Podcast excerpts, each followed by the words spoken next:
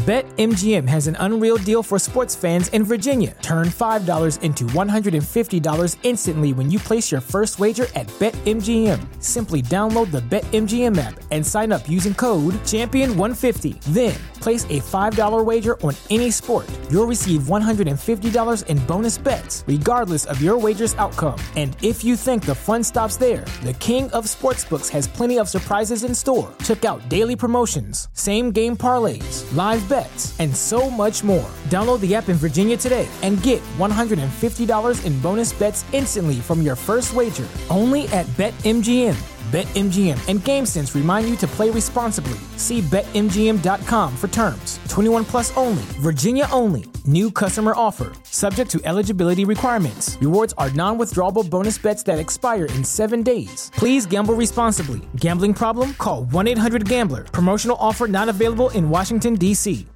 Good evening, listeners, brave navigators of the enigmatic and the concealed.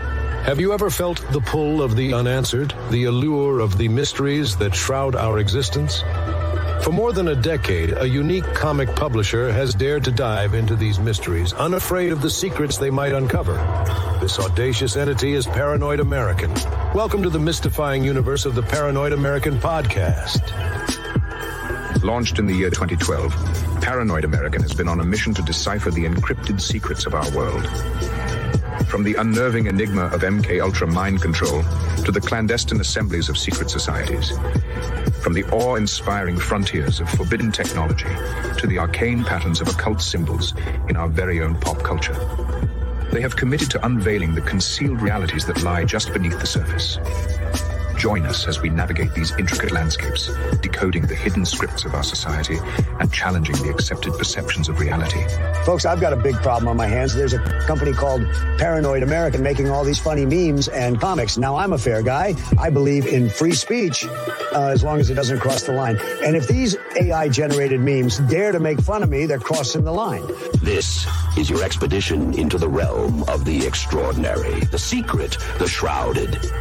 Come with us as we sift through the world's grand mysteries, question the standardized narratives, and brave the cryptic labyrinth of the concealed truth. So strap yourselves in, broaden your horizons, and steel yourselves for a voyage into the enigmatic heart of the paranoid American podcast. Where each story, every image, every revelation brings us one step closer to the elusive truth.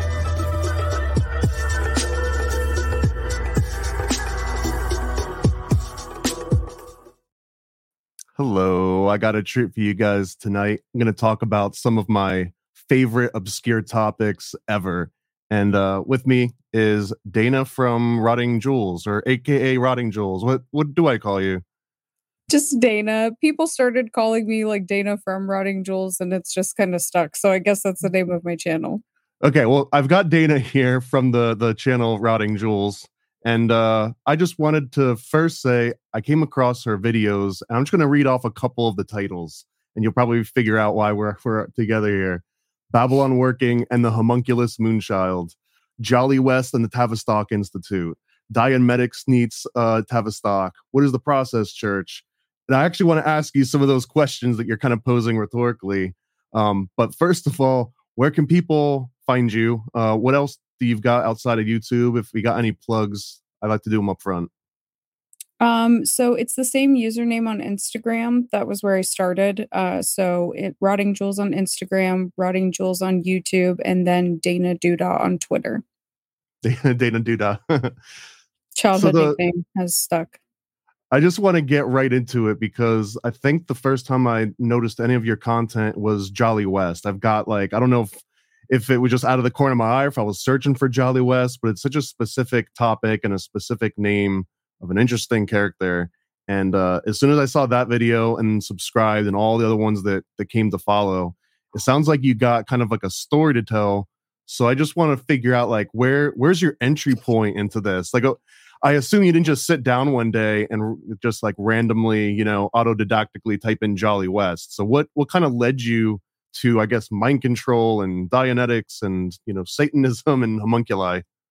Huh. So I started with Instagram doing uh, Program to Kill, the coups under Allen Dulles, just kind of trying to give people a different aspect of history because I feel like people don't have a great grasp of American history. But um, I was doing a project on Zero Dark Tony's channel for his crowd, and it was basically the history of mind control. And I was going to go through, you know, G.H. Estabrooks, hypnotism, all of that. But in talking about all of that, you kind of got to talk about, uh, in my opinion, the False Memory Syndrome Foundation, right? Um, and so I had mentioned uh, Jolly West and Dr. Margaret Singer, who are you know two notorious MK Ultra doctors. Two peas and, in a pod. Oh yeah. Well, I mean, they started together, right? Like they were, uh, according to ex Scientologists, they were mind control whistleblowers. They weren't torturing the uh, Korean repatriated POWs. However, uh, when I brought up those names, uh, I was immediately told that I was feeding into a QAnon narrative. Uh, Jolly West is a good man. Margaret Singer is a good woman.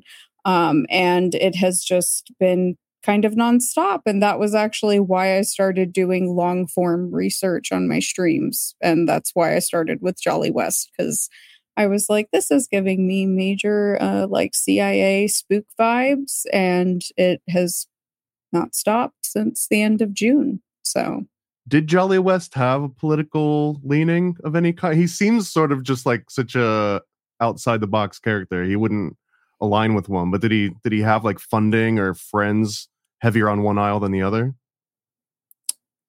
I don't know that he was necessarily funded politically. I don't think that there was really a motivation there. I mean, one could argue that, you know, as far as what happened with uh, Kennedy, you know, that there was probably some funding going on behind the scenes as far as uh, Jack Ruby. So but otherwise, and I mean, Patty Hearst. You, you don't you know, think Oswald like, could have afforded just the one bullet? No. not no, even if it was a magical bullet.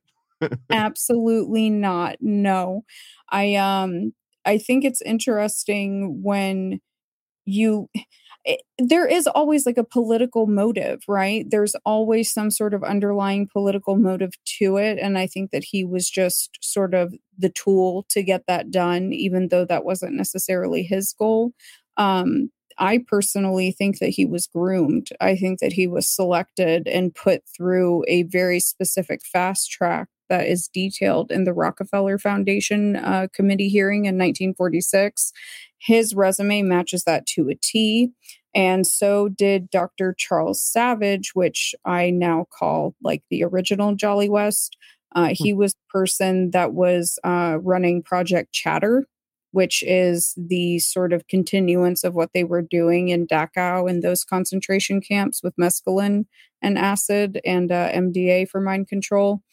Um, but I just, you know, he's he's just a puppet in the machine, but uh, some people do hail him as a hero because he was very outspoken against Scientology, apparently. So, oh, so this is actually fairly new dynamic to me. So you're saying that Jolly West was outspoken against Scientology?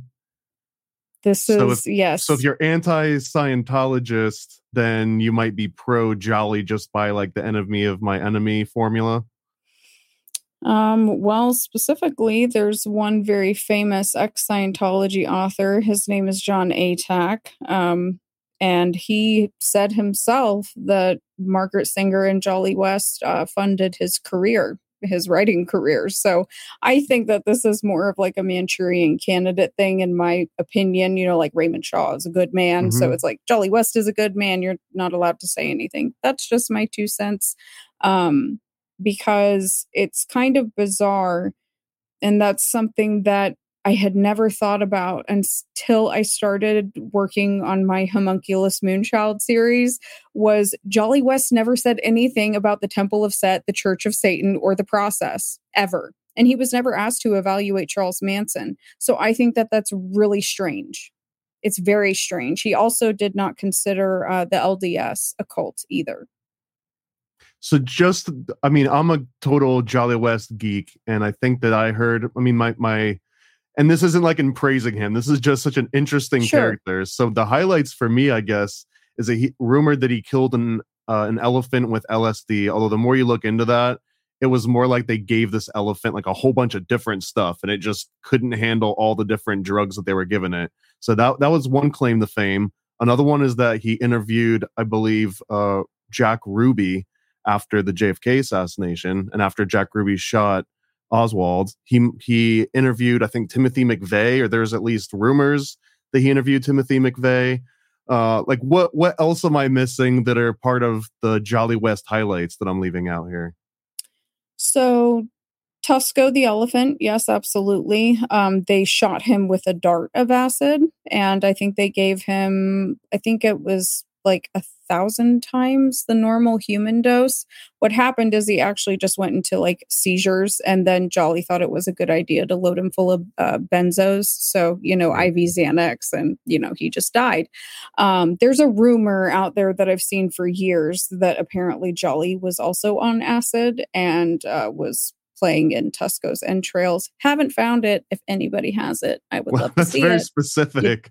You never know. Um, yeah, it's a very specific rumor that I've heard. Um, as far as Jack Ruby, yes, he did, and I am fully convinced that he did drive Jack Ruby crazy. I think that he did something to Jack Ruby specifically because when you read Jolly's old studies as far as hypnotism, mind control, behavior control, it's he was giving him the same drugs. Um, and uh, it just kind of sounds like he was planting some ideas into his head. Um, and as far as Timothy McVeigh, it's it's kind of the same thing with Tom O'Neill, where they couldn't nail it down specifically, but I believe that there's enough evidence there um, because that was kind of the that's what's been going on since June is well, there's no proof that Jolly controlled Manson. So therefore, Tom O'Neill's book is trash, basically, is what they're saying. Um, I would highly disagree. You know, it's they're all walking in the same corridors. I'm quoting this other author. They're all crossing paths. So something happened, something was going on, and something was very wrong. And it's kind of the same thing that Dr. Wendy, the conclusion that she came to is that there was absolutely something wrong. Um, I think on Program to Chill, uh, she did a multi part series with him about you know her book but specifically with jolly west and, uh, and she's not the only person that i've heard this from in this sort of you know parapolitical research milieu that a warden got fired because they were complaining to the higher ups like why is he here? when jolly west kept coming to see timothy mcveigh. Um, and then apparently uh, timothy was going to the dentist multiple times a week, but he Right. only had one cavity. So was Jolly pretending to be a dentist? Who knows? Nobody knows what happened. Um, but the fact of the matter is, is that he is a consistent presence at these really weird, pivotal times throughout history, uh, and doesn't get punished for it. So And you mentioned uh, Manson in part of this. I haven't put that together either. And I, I see you've got a number of videos that go into, you know, Manson and Process Church. And that's a great idea. I never considered why wasn't Jolly West at all of these other places? Like, why wasn't he, you know, with Jim Jones? Or I guess, you know, that maybe he just want to go to Guyana, but like, why wasn't he with a whole bunch of other, like the Hateberry Ash kind of crowd, right? So if that's if that sounds like rhetorical, I want to turn it into an actual question. Why is Jolly West like officially unaffiliated with Manson? Is it because he was so tightly woven with it that they needed, you know, like plausible deniability, or or what's going on that? Well, Jolly was working at Haight Ashbury. He was working at that clinic specifically. And then, you know, you have George White working Operation Midnight Climax. So, you know, there's drug trafficking going on there because George White was a scumbag. Uh, people like to spin that as, oh, they were just giving people acid and they were, you know, watching them have, you know, sex, whatever. And it's like, no, that dude had mafia ties. They were trafficking drugs. And specifically, as far as the Haight, we know that Manson was bringing all of those girls from the family to get medical treatment because they were they all had STDs, but they were getting free treatment. And the timing of the Haight opening with what ended up happening during the last two years of the summer of love, I guess you could say. Um, I feel like all of that was planned. And that's kind of where I'm at right now is trying to figure out, like, not only so specifically within that situation, but also stepping back and trying to look at the bigger picture of what was going on at the time. Because, I mean, the process church of the final judgment is a complete lie. The narrative that's out there is a complete lie. Um, I've trashed most of Timothy Wyllie's book. What's I the mean, he current was- um, narrative right now? Like, what would be the mainstream version of what the process church is? So Timothy Wiley seems to be the mouthpiece, and the way that it's stated is essentially, uh, you know, the De Grimstons who founded the process. Uh, they were in Scientology for a little while. They decided to create their own spin-off, kind of broke away from it. They were still auditing people, and they were, uh, and they they were using Scientology. This is a Scientology cult because it's still active today. Um, but then they all got together and decided that they were basically just going to be goth and they were larping. That's the way that they make it seem is that they were just trying to be weird and edgy and they were in this uh, very highbrow area in england. But this is an area that i've been able to trace factually where this is where like nobility families live. This is not just you have a lot of money you are tied to royalty um, like Lord Grimston. I've tied the Cecils, Lord Salisbury. I mean, this is literally like black nobility stuff as far as the De Grimstons go. It's very, it gets so complicated, but you know, the the ex Scientology community specifically, because I was like, okay, they're calling it a splinter group, but when you read about it or you watch some that documentary sympathy for the devil which is it's a great documentary visually like it's fantastic and you get to see a lot of pictures that you've never seen before and they do interview some of the original members. But you know they're going to the bahamas and they want to buy an island in the bahamas and then they're going to mexico and then they're traveling all over the world and it's like that doesn't really seem like a splinter group to me. that seems like maybe they have a black budget. Like, is this an intelligence operation? Um, and so far it is. I've tied most of them to intelligence, including Timothy Wyllie specifically. Um, he has a very strange intelligence history that almost matches with L. Ron Hubbard's very early intelligence history, which is kind of bizarre. But because it is a Scientology uh, you know cult that kind of makes sense to me.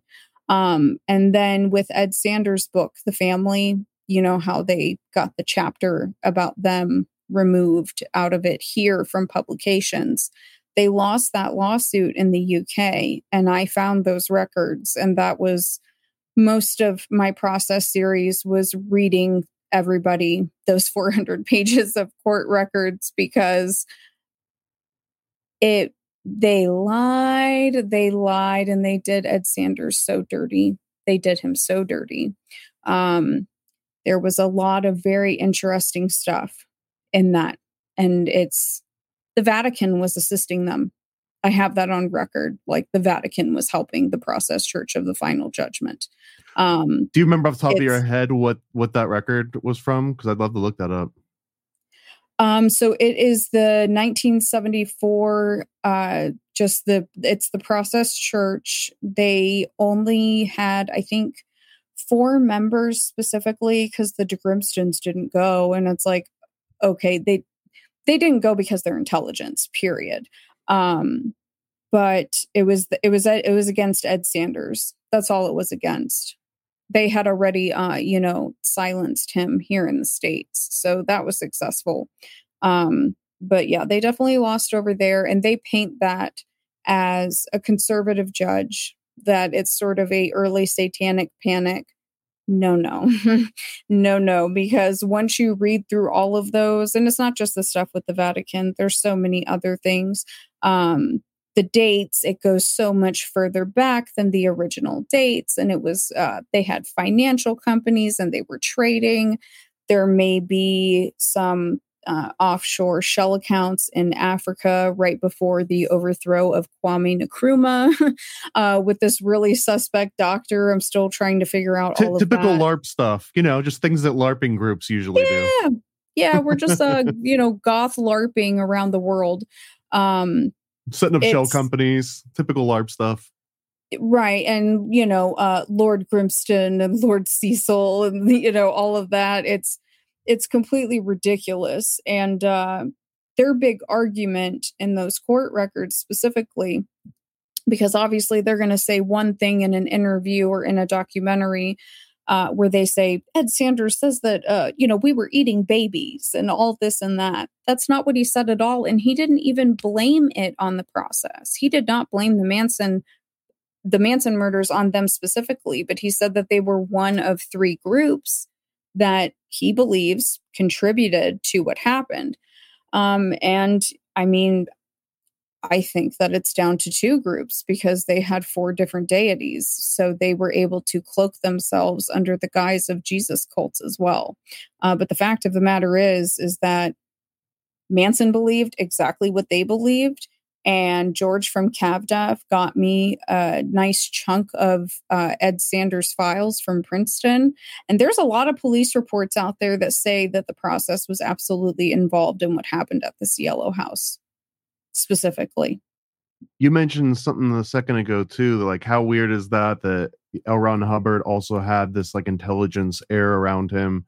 And I mean, that's in the DNA. At least from what my understanding is that even Scientology kind of came from OTO via Crowley, and Crowley had the exact same rumors about him that he was working for you know MI5 or MI6, and Yes. uh, that you know what what is it and uh, i mean off top of my head too i'm just thinking of like sidney gottlieb who was also like into weird occultism and sort of at the head of like the the helm of the mk ultra even hell i mean the dulles i think one of the dulles cut their teeth on writing a whole entire report about the elders of the protocol or the protocols of the elders of zion and that kind of got him on the map so there's there's this interesting connection between intelligence and like cults and secret societies.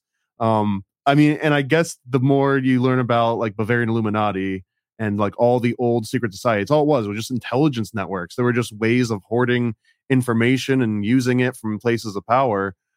Where where does that like? I'm trying to figure out the lineage in my own mind. Crowley comes and somehow the OTO turns into Scientology in the States, and then the Scientology splinters into a whole bunch of different things, Process Church, one of like 20 different variations of that even like temple of set and and um the church of satan like all of that more or less kind of came from those original oto roots didn't they or do i have some of that wrong I think there's no I don't know that there's I wouldn't say wrong. Um, you know, Hubbard was being groomed for intelligence from I think the time he was 12. Um, so, you know, he's those stories where you'll see people on TV who have left and this and that and they say that all of Hubbard's records as far as his naval military what have you uh, that it's a lie. Well, that's not true. Uh, he was intelligence, and so they had to make things look a certain way. But the fact of the matter is, he was being groomed for intelligence from a very young age. Um, and so, with Timothy Wyllie specifically, you know, Timothy Wyllie is in Tangier with William S. Burroughs and John Starr Cooke. That's what Hubbard was doing as well around the same time, you know, but Wyllie would have been like a teenager at that time. So that's just really weird that they're both hanging out with the same people around the same age, you know, in their very late teens. As far as Crowley specifically, yes, I say that that is the start as far as British intelligence because this is all British intelligence. That's where the root of all of this comes from, is that. So there's the story that, you know, Hubbard you know, Crowley was his dear friend. And it's like, well, possibly. But what I'm trying to show people is that the heads, right? So Crowley, Hubbard, um, the DeGrimstons, Wyllie from the process, whoever, they're the intelligence operatives. Now, they may believe in it to an extent. However, they have a black budget and they have a goal that they need to accomplish. What is the goal? Part of it, obviously, information gathering, but also behavior modification and group control. And they know that there's people that are going to believe in these things. So they'll do whatever they're told, right? Um, especially in that group sort of like community. We're humans, we naturally crave community um, and people are attracted to certain things. But, you know, Scientology pops up, but Scientology wasn't around long. And literally the process was right behind it. And, you know, Anton LaVey, well, he doesn't necessarily have intelligence ties, but he has mafia ties for sure. Um, he also has some very bizarre ties to the Haganah and other extremist groups from that area of the world, which is very strange. Can you inform um, me on um, that? The Haganah? That is, um, I have to be delicate. Uh, that is uh, Israeli, uh, like extremist uh, groups specifically. There's like some pro pro really government, anti government. Uh, pro their government. Okay. But extremist, very extremist. Yeah, very extremist. Um, very violent. Uh, kind of like what's going on now, depending on what you read for your news. Uh, it's that kind of stuff, like pogroms. Uh, it's not good. Uh, but those ties are old school. You know what I mean? Because that's, you know, in the 50s and the 60s. And you know, Ron Hubbard and Parsons did the Babylon working. And Parsons was absolutely, you know, in the Church of Thelema. And he was, he had great affection for Crowley, 100%. I personally think that uh, Parsons was targeted. I think that he was targeted by Marjorie Cameron and he was targeted by L. Ron Hubbard. Uh, there were a lot of people that wanted him dead. I don't think it was either of them but I think that they did target him to kind of start his life on that downward downward spiral. Interesting, because I think he considered Marjorie Cameron to be the homunculi that resulted from Babylon working, right? But was that just was this just like um, you know, distinguished gentleman style con game where they saw the mark and the mark was Parsons and it was like let's play our roles in this or like where I'm I'm fascinated by Marjorie Cameron being like in on something against Parsons. I so she's so she's intelligence too. So she's okay. she's got intelligence ties. So it's I think of her as like sort of like an MK sex kitten, you know, like she's a honeypot. Um, what were her um, ties? She's British intelligence. All these okay. people are British intelligence. Now, it's interesting because when I was doing my research for Babylon Working, I had seen it and then I lost it and I finally found it. She had ties predating Parsons to Kenneth Anger, which is kind of weird and I haven't figured that out yet. But there's an interview with Kenneth Anger where he talks about, you know, their deep friendship and then she gets married to Parsons and then obviously Parsons is, in my opinion, murdered. Um, and then Marjorie Cameron moves in with him and they, you know, deepen their occult practice and that's kind of that which i don't i haven't heard that often you know and i know he just passed away earlier this year so i think it's going to take a little while for more stuff to come out there. Um but as far as especially with LaVey because I think LaVey was LARPing. Like, if anybody's going to say that anyone was LARPing, he looks like he's literally running around in a $20 Amazon devil onesie. Like, it's well, ridiculous. My my favorite story, and I I want to believe it's true, so I'm just going to say it's true. I don't care if it is or not. but that he saw an episode of Wild Wild West called Night of the Druid's Blood, and it starred. Oh man, it it starred um it's it starred some guy. I mean, I can't remember his name off the top of my head, but he saw uh, he saw that Don Rickles. It starred Don Rickles as like this sat- satanic cultist that wore like a black hood and he had the pointy mustache and he had the little pointy beard. And the story was that he saw this on TV, just watching it at home, and that gave them this inspiration that the next time he went to his little cabaret that he shaved his head and he kind of dressed up exactly like Don Rickles. And if you put a do a side by side, it really does look like you, you can kind of tell That where he got legitimate to me. That sounds totally legitimate to me, seriously, because I mean, you know, after he passed away, you know, it comes out that, like, you know, most of the things that he said about his life was a lie pre, you know, the Church of Satan. But I mean, he does have weird ties. You know, he has mafia ties, he has ties to the Haganah. Um, but I definitely think that he was LARPing. I think that, uh, you know, Michael Aquino was a hardcore believer. Absolutely. Um, I think So do you that, think he got dissatisfied? Like like LaVey wasn't taking it seriously enough? Yeah, absolutely. I definitely think so. I think that, you know, and it's funny because, you know, at it was right before uh Aquino passed away. I mean, the Temple of Set kind of became the same thing as far as, you know, you just could kind of pay your way through and you just keep paying and you can move up within the temple, which was what he was giving Anton LaVey grief about. But I don't know, maybe you become sort of like jaded as you get older. I don't really know. Um, but also, I mean, everybody should keep in mind that Michael Aquino was a liar. Um, he lied about so many things, but we do know that he started the uh, Temple of Set and he was a part of the Phoenix program. Uh, and he was also a Nazi. So those things we know to be a fact, and the things that happened at the Presidio as far as his court record. How Um, far but have you I, traced him back? Because I don't I don't know almost anything about Aquino until he already popped on the scene in the military. Um, so I've I've traced his mother. I found his mother. She was when you see these old newspapers about her, it's so silly because like the old newspapers are so dramatic and that's why I love them. But she was like one of the first gifted kids ever.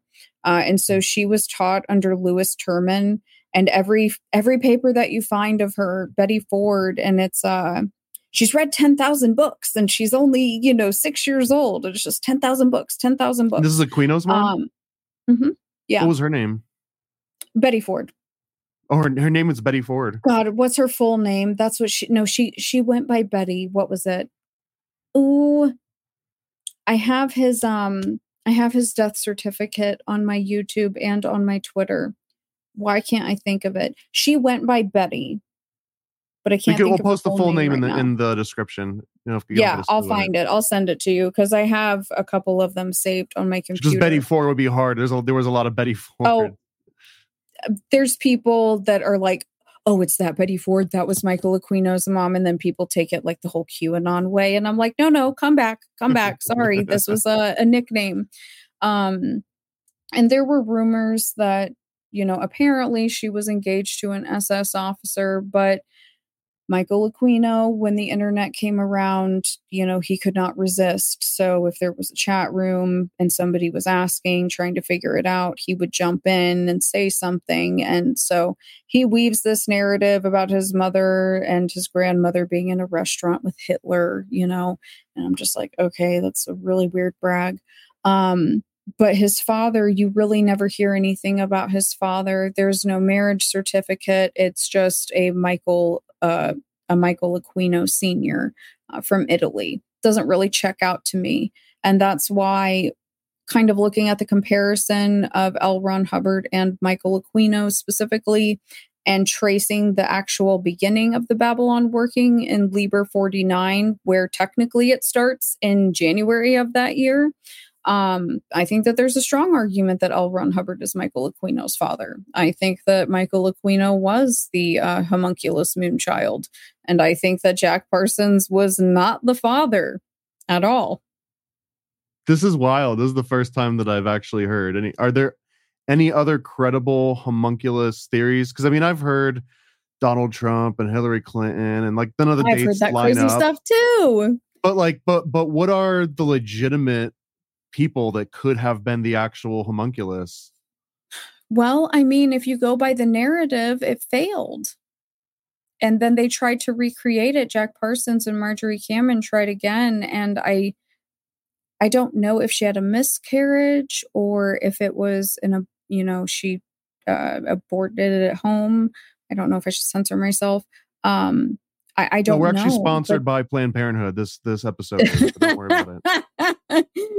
Literally supported by demons. We actually we're gonna have a Um, picture of Margaret Sanger's face superimposed on top of yours. like- flashing in the yeah, background. yeah, yeah. um no but i mean that's the story is that it failed that there was no homunculus moonchild and that you know her and jack tried again and it failed and i'm like mm, i don't buy that because there's interviews on tape with people in pasadena sort of after all of that that were living at that house with jack parsons that were going to those parties and they're like oh there were tons of women tons of women and they were behind closed doors you know we don't we don't know what they were doing uh, and they did want virgins. They made that very clear. They didn't say for what but i mean they were trying this for i think almost two months and ron does disappear for a couple of days and they don't say where he's going did he go and knock up betty ford you know and then come back i mean i don't know it's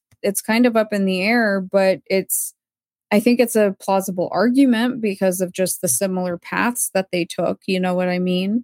And when I was doing my research, I was looking at the hospital that uh, L. Ron Hubbard, when he gets injured and like cures himself, like he's like, "Oh, I was blind and I hurt my back, whatever, and I cured myself when uh, when I was in the Navy." So when I was looking that up and I was listening to one of his lectures, he talks about basically pulling an MK Ultra move where he changes his lapel and he pretends to be a doctor for like a year. And I'm like, okay, why has nobody, why have I never heard this before? Why has this not been brought up? This is super suspicious. And this So is him then- saying it himself. This is L. Ron Hubbard saying it. Yeah, absolutely. And it's weird because when you read some of the narratives about him, it talks about there was a period of time where he wore a doctor's coat and read some endocrinology books. So people know, but I don't know why they don't make that connection. And I'm like, mm, no, that doesn't suss out to me. So I looked through the archives of that hospital, that naval hospital, because they had all these old newspapers. Well, wouldn't you know it? Um, Presidio was next door and it ended up merging with the Presidio in uh, I think like 1964, 1965, which is where Michael Aquino literally worked and did what he did at uh, the Presidio daycare. So that's just another tie. What's the? I mean, l- let me lead with with what I've heard first, and then ask you what you think. Okay. So I've heard that like the modern day extension of the Babylon working and just all of this culminates perhaps even in like Epstein because on Zorro Ranch um he maybe has some sort of um geometric layout that represents some of the Babylon working. I mean the, grasping at straws a little bit here, but he was also fascinated with like virgins and um you know testing all sorts of different like I think he wanted to have like 20 plus uh children under his name and he was obsessed with DNA and genetics. So that's where my mind is typically gone. Like you've got the the what I would call the Crowleyan homunculus, which is that Moonchild version, and then maybe there's like an Epsteinian homunculus. Is is there any legitimacy to tying that thread? And is there any other steps in between? Like what what happens after Parsons dies and L. Ron Hubbard dies and you know LaVey is out larping and Aquino is you know doing his thing? Who's actually carrying on and still trying to make homunculi? That's a great question because the process specifically had no interest really in children. Uh, you know, they revered animals very, very much. Uh, they also sacrificed them, but that's neither here nor there. Are they vegans? Um, no, no. not necessarily. no, no. There's a there's there's a mixture of rumors of sacrifice, worship, and eating. So it's kind of up in the air as far as the eating part, but sacrificing and worshiping, absolutely. Um, possibly some other inappropriate things that have been documented in police reports. The Manson girls were getting treatment for it at the height for canine diseases. So can't uh, make the distinction between those two, in my opinion. Um, as far as a comparison, just from Epstein, because yeah, Epstein was absolutely into transhumanism, 100%. I mean, he said he wanted to seed the human race with his DNA. Um, I think the stuff with Zorro Ranch is interesting because of Best Friends Animal Society, because, you know, that's the process, in my opinion. But I've shown that it's all the same people that are there What- right now. Can you go into that more? Because I'm not as familiar. I mean, I can I can derive what they're about, but how does that tie into Epstein? Well, so specifically with Zorro Ranch, it's in New Mexico. And I'm working on this part, but there's some Maxwell ties that remain, and there's some a lot of Scientology ties as far as money. So right now I'm working on the money. So there's something going on because there's the Mind Research Institute out there specifically, which uh, kind of reminds me of like a modern day. I know the Esalen Institute is still around, but that's more like Silicon Valley, right? Um, this gives me more of that initial uh, Stanford Research Institute, Esalen Institute. Like, what the hell are you guys doing out here in the desert? Uh, they've got some weird contracts with one of the tribes out there. Um, so it's convoluted, but I don't think that you're wrong.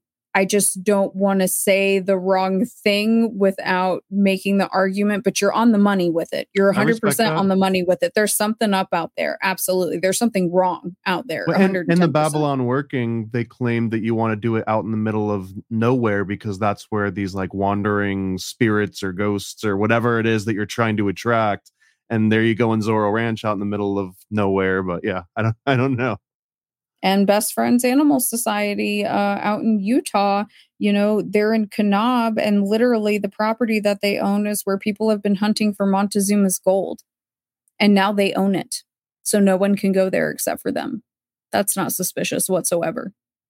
the way you were describing process church too about like oh they're just larping and it's just a bunch of high society people just messing with you because they're rich and frivolous it reminds me of the finders because that was sort of the same explanation for the finders. It's like oh it's just maybe this quasi intelligence group based out of dc and they do silly things like dress kids up in burlap sacks and drive them around in vans to warehouses with like you know animal parts and jars and is there any direct connection there or is it just similar in theme? No, no direct connection that I know of because I mean, as far as I understand it, and I'm not taking claim for the research whatsoever, I'm just, you know, stating what I have found that I've not been able to find. I mean, literally everything that's out there about the process has been a lie. It has been a flat out lie or it has been conspiracy and it has not been proven. I have been able to trace where these people were born. I have what birth records I can get, their naturalization papers. Like, this is who they are, and I'm following them. Uh, Robert de Grimston, the male founder, you know, I'm working on his lineage. I mean, they're tied into opium trafficking over in China. His grandfather was working for the Vatican. His dad was working, well, he was working for a shipping company, supposedly. But I mean, they're both going back and forth under the guise of the Vatican and another company that was heavily implicated in opium trafficking back in the day. Um, a lot of the stuff about them, uh, even the stuff in Ed Sanders' book, and I don't fault him for it at all because, you know, back then it's the 70s. Where are you going to get accurate information? He was cut off, you know, right at the beginning. Um, and the things that he was able to get in those files that uh, that George from CavDev got for me, it was because of discovery from the lawsuit in the UK.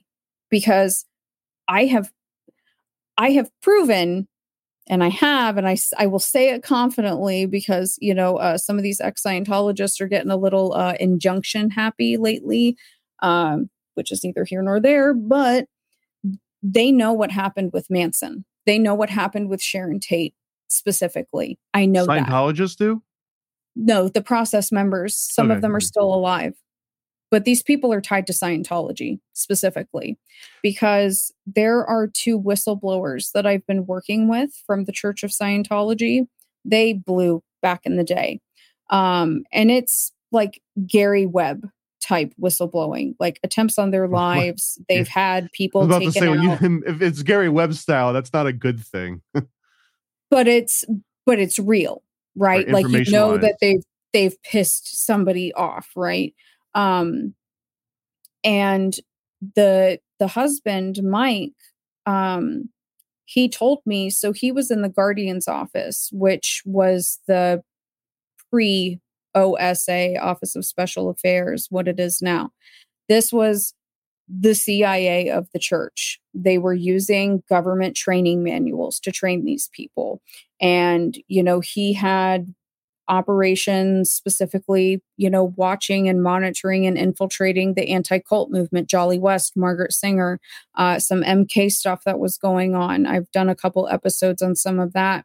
But they all knew at the top in his role they knew what was going on everywhere because they would meet in London at this. It's called Worldwide, and it's basically all the locations of the church, the highest intel.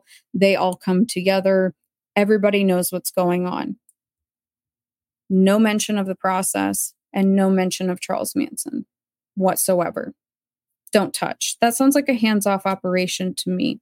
Like that's a controlled operation. Like you're not touching it. So I have Jolly West not saying anything specifically about the temple of set the church of satan or the process he's also not not touching manson even though he's literally in the height specifically and then scientology who we all know loves to sue everybody right like and you can't say anything bad about scientology They're a There's a sponsor of this no- show too, so you watch it. these people think these ex Scientologists think that I work for the church. They think that I'm part of the current CIA of the church. I'm like The OTA, the OSA. They think I'm the OSA. OSA. Yeah, yeah, it's ridiculous. Can but you prove that you're not? I'm I'm I'm honestly um my my friend uh I'm next on that uh little uh injunction. That's what uh certain people are telling me is that I'm going to be named next because I'm coming out with this stuff about the process because when I did this I didn't know that nobody had ever asked these people to prove anything. They just took them at their word. They didn't ask them to show anything. So I didn't want to do it a disservice. And I'm like, okay, well, I can't just take it from this dude's book where he's saying that he's at the Hefner mansion and, you know, he's hanging out with William Burroughs in Tangier. Like, that's super obscure. You know what I mean? And oh, oh, and his mother works for British intelligence. But like, I found her records. She worked for the Department of Economic Warfare in the UK. She was absolutely intelligence. Like, I've been able to verify some of these things. Um, but so much of it is a lie, and there were no orders globally anywhere. And at that time, because that was right around the time of the Ed Sanders lawsuit, they said in court on record they were in over 100 cities in the United States and over a half a million members worldwide. So the Church of Scientology absolutely knew. They knew because they were using Scientology technology. And Ed Sanders says in his book, um, and I confirmed with these whistleblowers that this individual did exist within his role. It was a you know lower echelon in uh, the Guardian's office, but they said these people are running around calling themselves the Process Church of Scientology because they were auditing people. So they knew the church knew, but they did not say a thing. They said nothing, not once. Why? Well, we can all use our brains and uh, just kind of come down to the easiest deduction, which is we're letting them do their thing and we're going to be the upper crust of Scientology because you have to have a lot of money. There's celebrities, right? To go clear, to clear yourself of all the bad, whatever. And they're kind of like, you know, the the dark the dark of society, the Satanists and the hippies and whoever, but they're doing the exact same thing. It's it's insulting at this point to me, but you know, and and speaking of just making things up and lies, you you started out so there's like a fork in the road, and I can take it one of two ways, and I really want to go one way, but I also want to I want to talk about like satanic panic is the, the fork it's in my mind, and I really want to understand the there's like the modern day version that I think is all kind of BS as well. And the modern day version, I think, goes something like this. And please fill in after, after I spell out the very superficial version. But this book Michelle Remembers comes out, and I think it's like Canada or something. And you know, they basically this girl says all these crazy things, and she was part of these satanic rituals, and just like the, the most abhorrent things that you can imagine is kind of written in this book. And that apparently these all came directly from this girl, but then you look into it, and this is where the false memory syndrome comes in is that there were like I don't know, like un, unlicensed. They're just like various psychologists that would sit down with the kids, and it's where like the whole "show me on the doll where it touched you" sort of thing came from. And I guess the the rebuttal was that oh well, they were leading the kids on, they're poisoning the well, they're leading the witness, so to speak, where you're not allowed to say like, "Did he punch you like this?" You know what I mean? And all the kid has to do is nod the head yes, right. and it's like, "Oh my god." were there goats there? And if they keep nodding, so like you can almost play it like a Mad Libs game, and as long as the kid nods, then they're so that's the superficial on the face version where it's like, okay, well, clearly we can't take any kids at their word. Um, none of the the you know the the sort of testimony of the children didn't really hold up in court. The McMartin thing, where you know the kids came out and they were saying like there was underground tunnels and that they were doing sacrifices and um, but all of that is now, if you look back on it, all the research is like every single person that got caught up in that. It was just a huge misunderstanding. It was just like a complete fervor of the American and international public, and almost like a scar that people want to just pretend doesn't exist. But it also is weird that it just kind of like came out of nowhere, or that's the narrative. So, anyways, that's the modern version of Satanic Panic what's what's your take on the modern version and Michelle remembers and McMartin and all of that?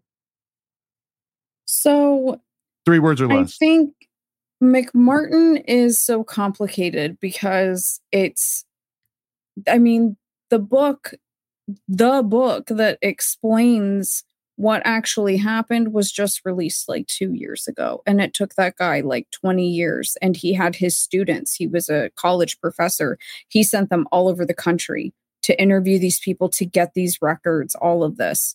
Um, and I haven't even been able to read it yet. So I know, though, that it is extremely complicated.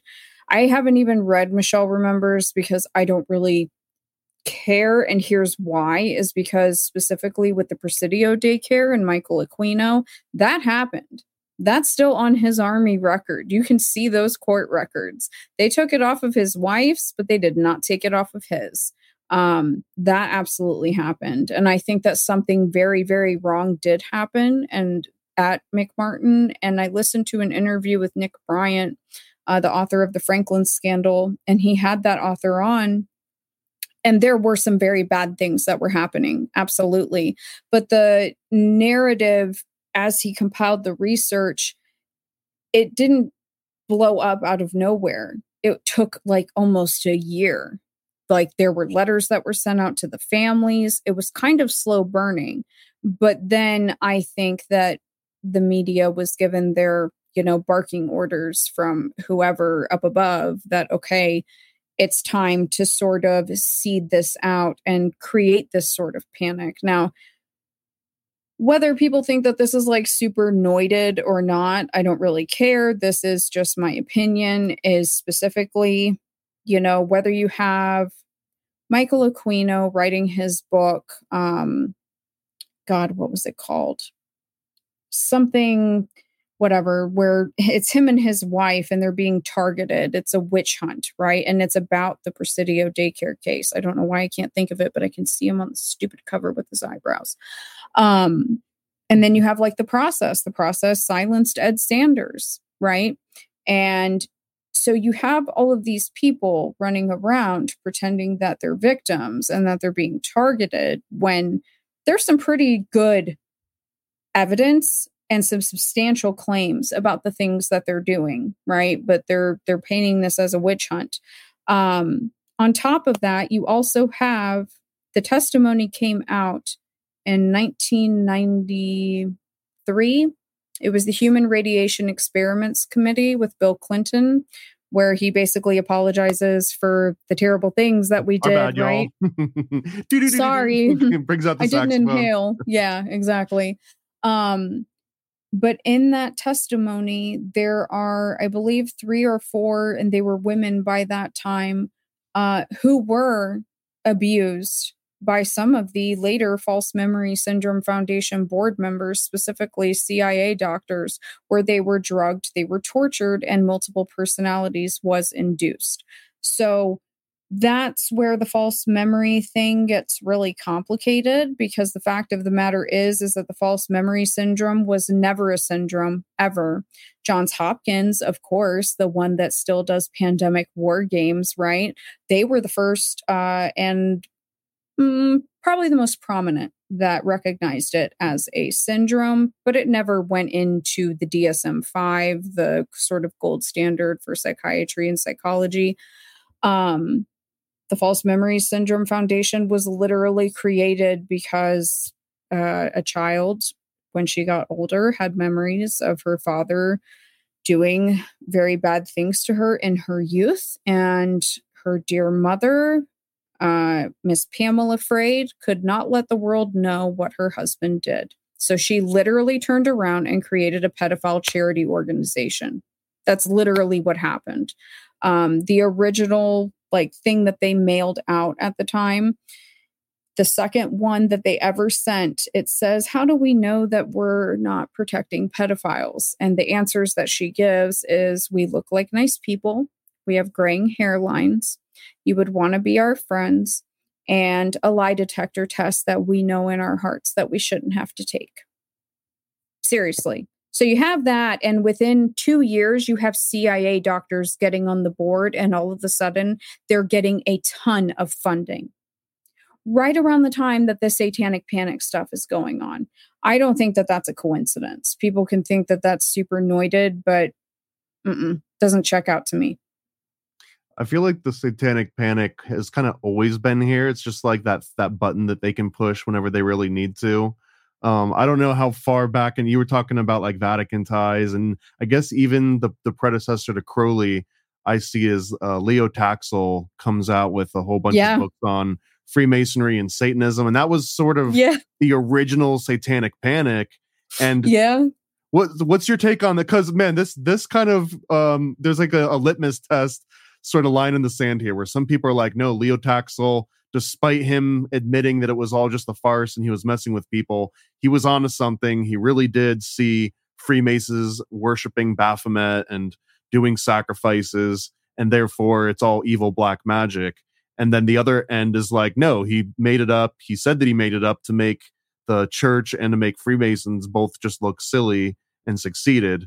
But that that Palladists uh, that he claimed were like these, you know, Satanists, they also get uh, spread around in like the high society of I think the west side of New York, like where where basically um like the modern day Satanists were doing like spells against Hitler or doing spells against the Nazis, but they called themselves the, the Palladists too, which I think then leads into the seventh victim, a movie in like 30s or 40s. Also the guy that did Cat People, Bodine, there's this whole anyway the, the thread that i'm tying here though is that like leo taxil kind of brings this modern version of there's a satanist hiding behind every corner and you don't know what they look like um, and it kind of never went away. I don't disagree. I think i think that there's a bit of truth to both sides. I think that maybe he did see those things but he also knew that he could use it to his advantage. Now, whether it was the simplicity of trying to make secret societies and the church look silly, you know, who can really prove one way or the other? Because obviously, these institutions are going to be able to profit off of fear, especially the church, right? Um, so that's something that they know that they're going to be able to, uh, you know, grift off of, in my opinion. Because everything at the end of the day, it's intelligence and it's a grift. It's how can we control your behavior? How can we modify it? Um, and then how can we take your money so that we can further control you?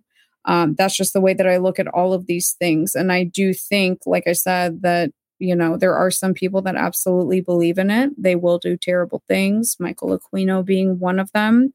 Um, but the roots of it, I mean, hey, he could have been, uh, you know, just running some sort of operation on his own and he just, had a really great time and you know was started having fun with it and thought that it was silly and that was kind of what he left out you know cuz Ron Hubbard never admitted that he was intelligence ever he never broke that he he took that to uh, to the grave. He never, ever, ever exposed that, uh, and I think that he was murdered. So, Elron.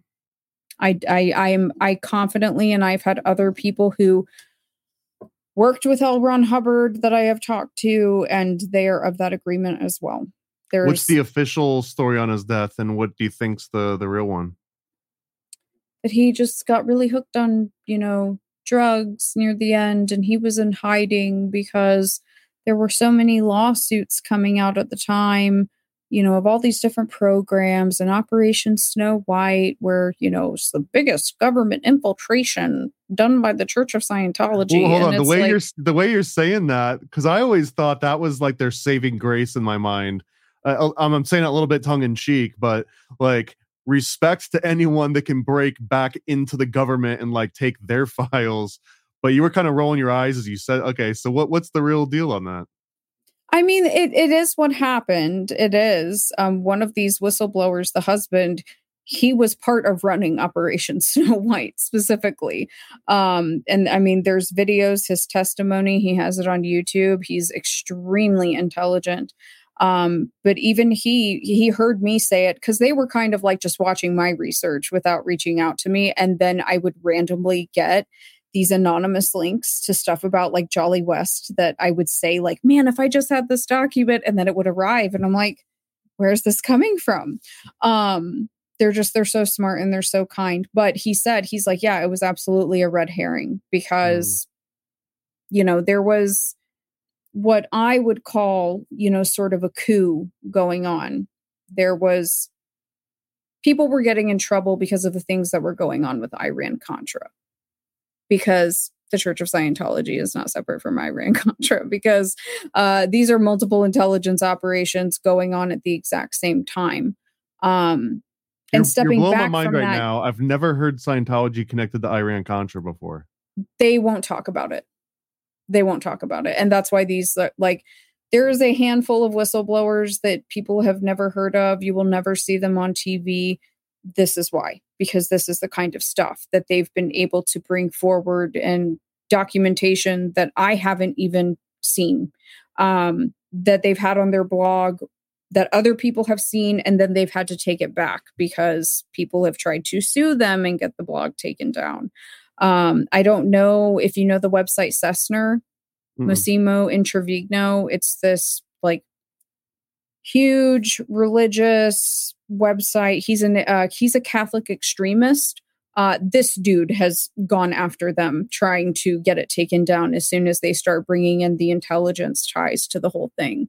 Uh, but from what I understand, and it's a very watered down version, is there was a lot of problems going on with the drug trafficking specifically and uh, the cia and the fbi got pissed and decided to come in and you know pull rank and it was time for hubs to uh, back off. But i in internally there was a coup.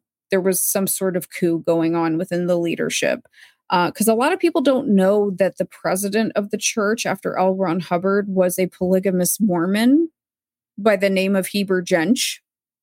Uh, he is apparently alive. People have changed their stories. I don't think that he's with us any longer. Once I'm done with my process series, I'm going on a Where's Heber campaign because no one knows where he is. I think that he suffered the exact same fate. I also think it's real weird that a Mormon polygamist uh, who had a band with Clint Eastwood, like he was on his way up. Like he was going to be a star. And I think that he got uh, honeypotted and they pulled him into the church specifically to take over.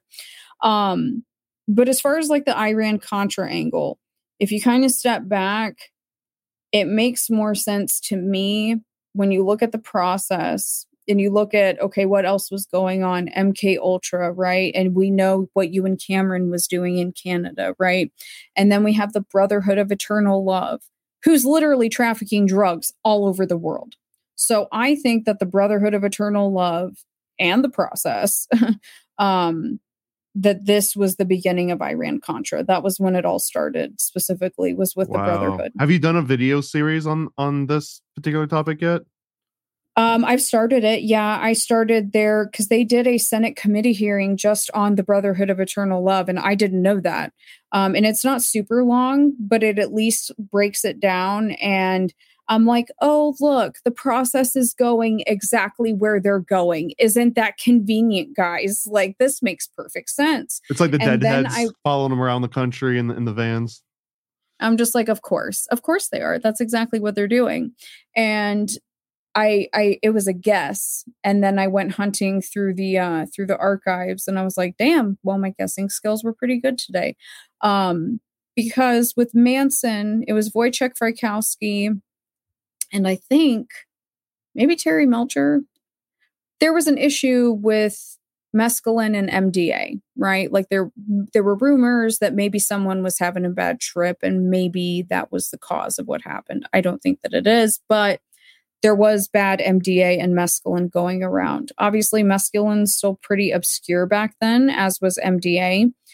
Well, specifically, uh, Jolly West predecessor, Dr. Charles Savage, you know, he's working with mescaline and MDA, and I have found the records. They were getting it from Canada, where Ewan Cameron was also running MK Ultra experiments on it as well. And then specifically, the brother, the Brotherhood of Eternal Love was also trafficking that stuff later on, right around the same time. So I think that uh, this is all just one big operation with little operations here and there, because it's it's not a coincidence.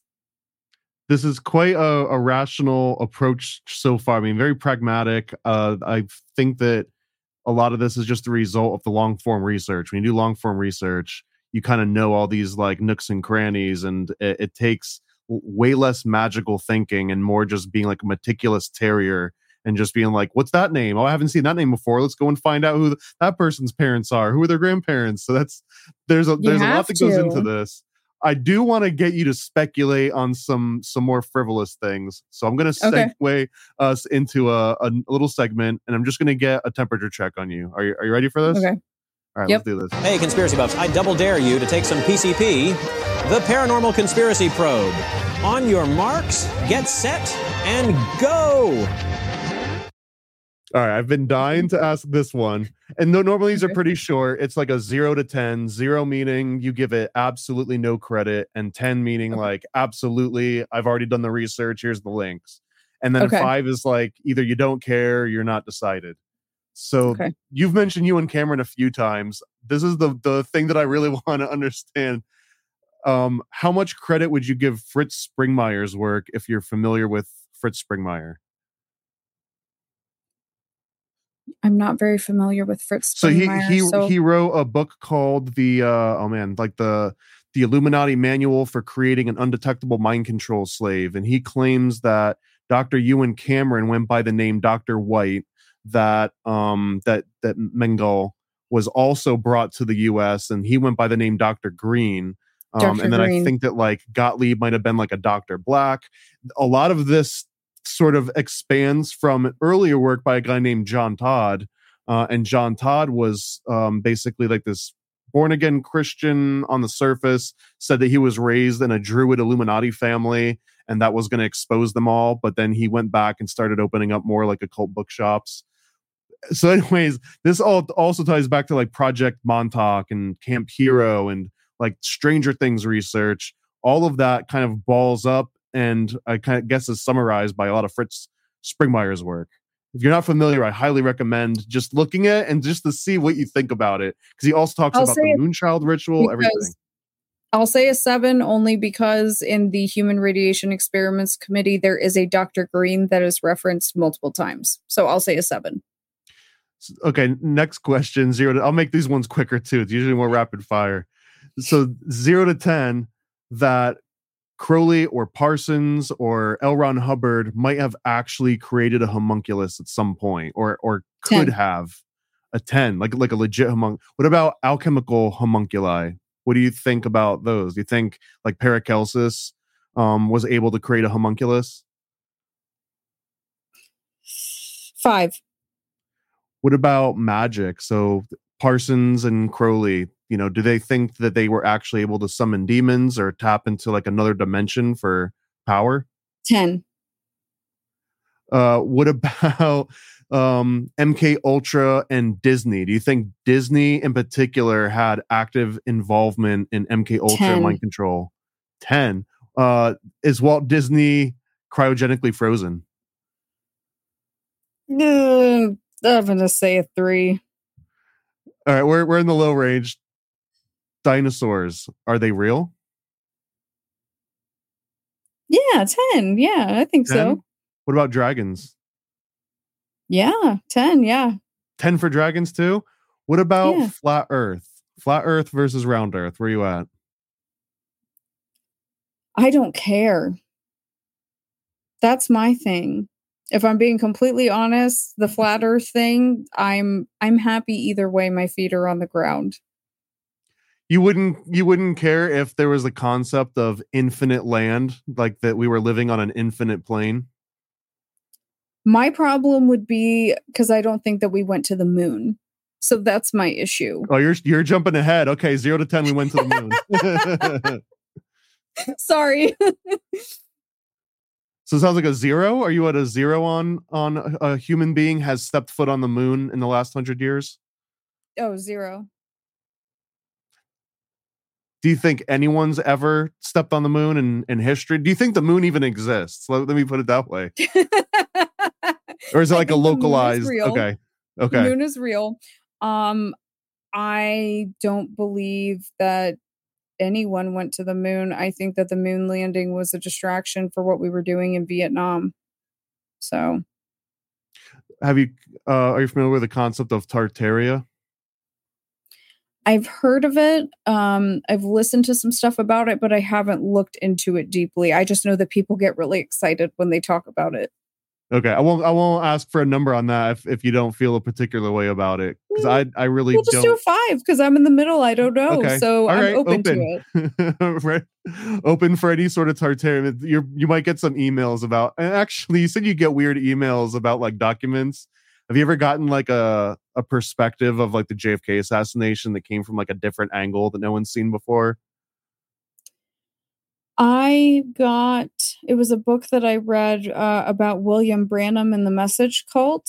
Um, so there's a very interesting angle with William Brannan and William Branham and the KKK, um, and it's it's quite fascinating. But I mean, did they do it? I just think it's interesting to consider. But I don't know. There's a lot of people that think that uh oh, what's his name? He's the dorkiest one that was in the CIA at the time. Uh Not Sidney Gottlieb. no, not Sidney Gottlieb. Why can't I think James Angleton? There's a lot of people that think that it was James Angleton that uh, you know, made that happen. So who knows? I haven't. I've got like a reading list that we have to do. I've got like homework after this episode. I like that. Uh, so I mean, that that's the end of the little Q and A. Uh, zero to ten. I want to I want to wind that back a little bit though because you you gave it a ten for Parsons and Hubbard and Crowley could have potentially created a homunculus at some point, and even the Paracelsus maybe. So like, what what would be your interpretation of that? I mean, I feel like what we see now, I don't know what they would have had back then, but Parsons was so smart. He was so intelligent. And I mean, there were, I think there were multiple reasons why he was killed. I think that they tried to murder him because specifically he was trying to go to Israel and he was trying to take that technology to Israel. That's in his FBI file. Um, so I think that that's one reason. I also think that Frank Malina, who he worked with, did him pretty dirty. Um, and he ends up having a lot of ties to the Maxwell family specifically, which also gives it an interesting angle as far as like Epstein and the transhumanism stuff, you know. And Parsons was also out in the desert, and you know, there's a Maxwell out in the desert now, and Epstein was out in the desert. Um, so I think that Parsons would probably be the strongest one as far as not necessarily birthing, you know, naturally or just with magic. Um, as far as Hubbard and Crowley, I don't know. I mean, I would imagine that at a point, they probably were milking that. I mean, they were pimps when they were younger. They were. I mean, I know that a lot of the pictures we see later on, they're old men and they're kind of like these gross old cult leaders, right? But like young Hubbard was a total stud. I'm like, dang, what's up, dude? And like younger Crowley wasn't bad looking either. So I'm I absolutely believe that they probably uh you know fed into it or maybe even believed in it to an extent, you know. Um and Were I'm you certain about on, women, on young Manly Palmer? Manly Palmer Hall was he a stud? I don't know. Oh, you are Now gotta familiar with Manly. Palmer Hall? No. So Manly Palmer Hall was like my introduction to all occult everything. He was the author of the Secret Teachings of All Ages, um, which kind of exposed a lot of these sort of like I guess ancient secret knowledge to the rest of the world, like all the profane, you know, bumpkins out here, uh, like myself. But he was also known to be a good looker, and and he ended up basically being like a finding sugar mama to sugar mama to fund him to fly around the world and read ancient arcane books and stuff. So I mean, somebody has to pay for it, right? So that makes sense to me. I don't think that they're going to put somebody uh, you know, particularly ugly in there. They need someone that's good looking and kind of charismatic at least. Uh you know, got some swag, a, a good liar, not that great of a liar. You know, I think that all these people are intelligence operatives, but I mean, they've got to play the role. They've got to sell it. You know what I mean? Who do you think the modern day ones are? you ready to drop any names? Oh boy. I'll bleep it out if they're sponsors of the show. Don't worry. Hmm. Like Ru- Russell day. Brand. Would Russell Brand fall into this where it's like the good looking Jared Leto. Jared Leto. Okay. for sure. He's like he lives at Lookout Mountain, like where they used to film all those weird government like propaganda movies. Like that's extremely bizarre to me. Um I don't know what the guy looks like, but I mean there is a younger process leader out in Italy. I know that.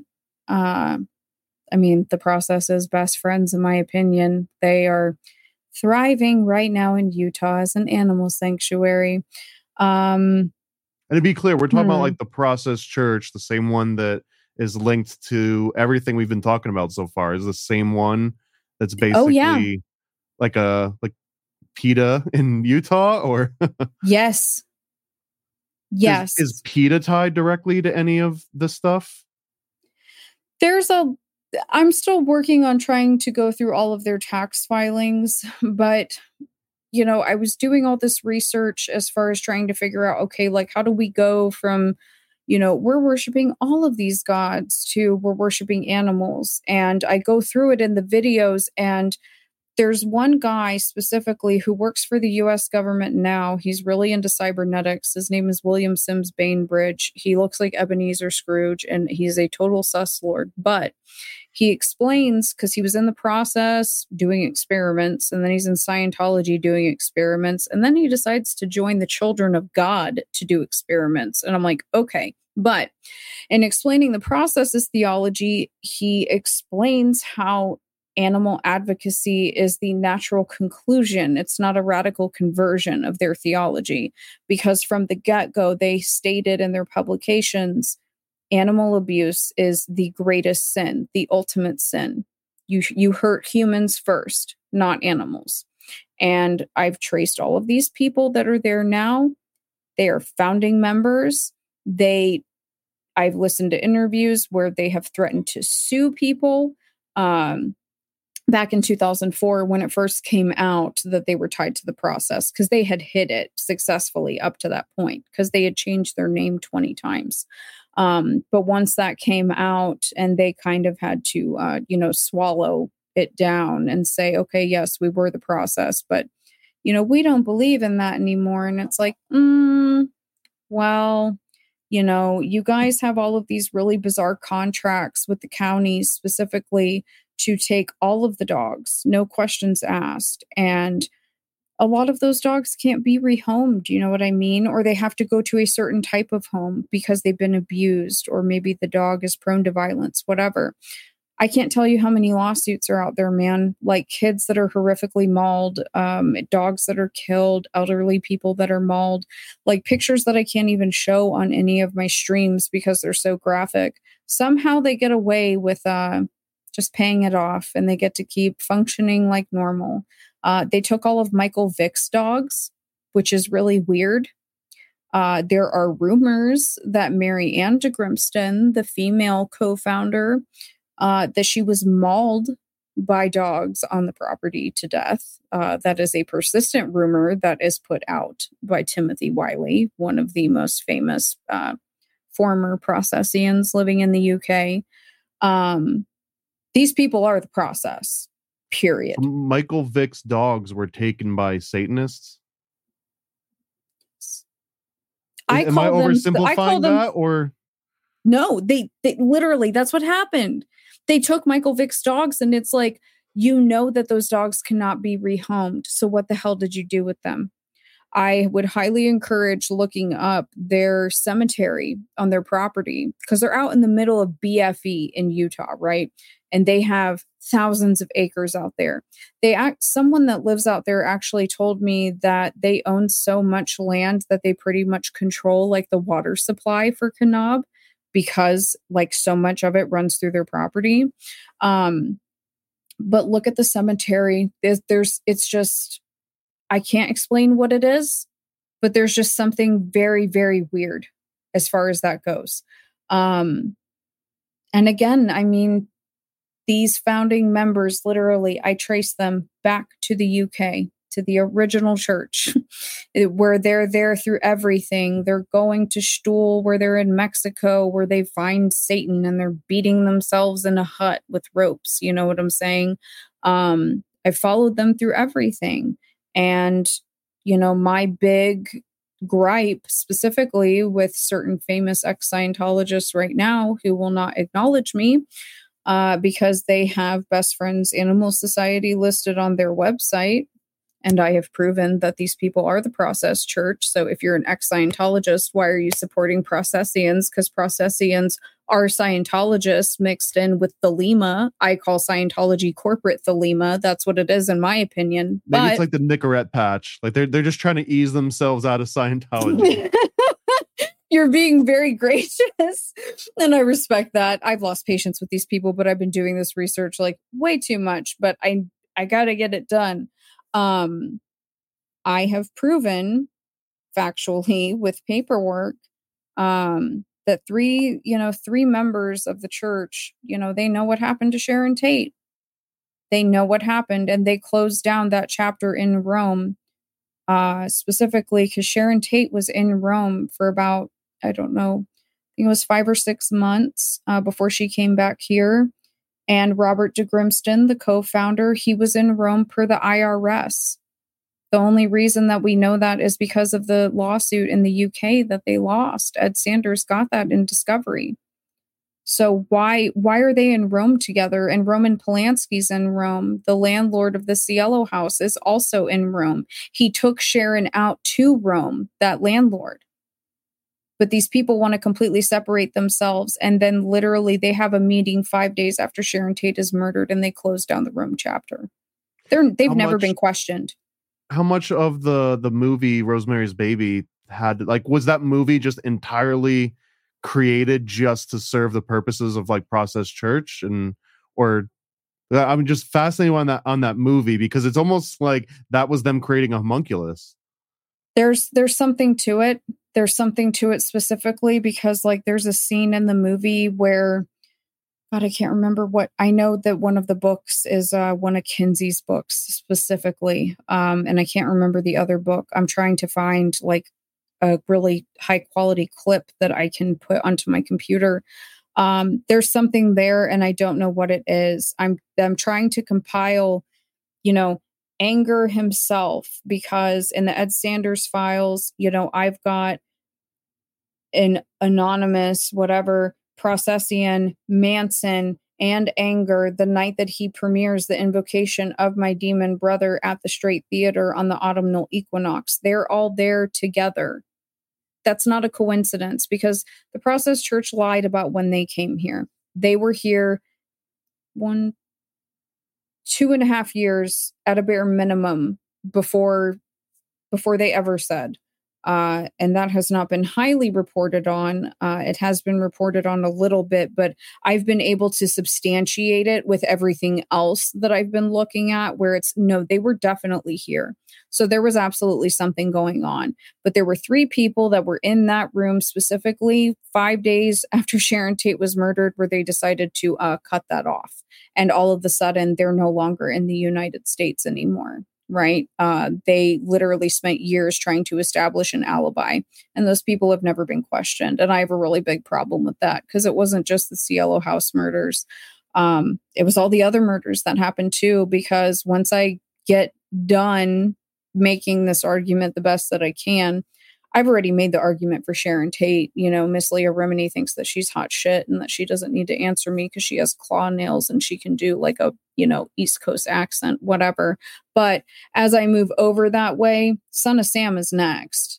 Because Son of Sam, the ultimate evil, that's getting completely relooked at. Like, seriously. Because this whole thing has been, in my opinion, a massive cover up.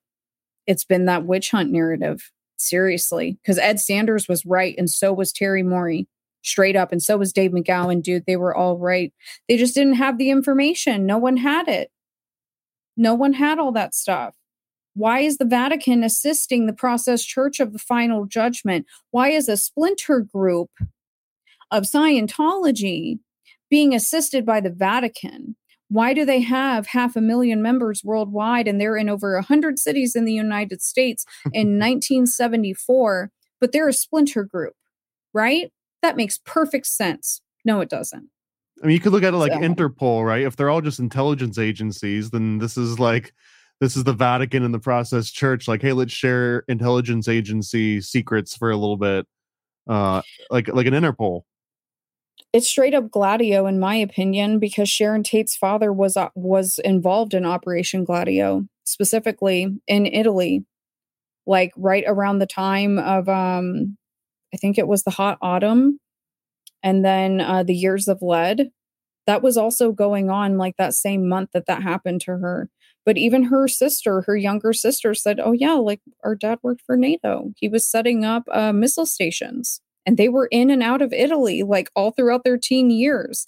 And then she's back in Italy the same time that Operation Gladio is going on. Like I think that uh, specifically Dave McGowan had like the strongest argument for a domestic Phoenix domestic Gladio program. Like I that's what I think that this is.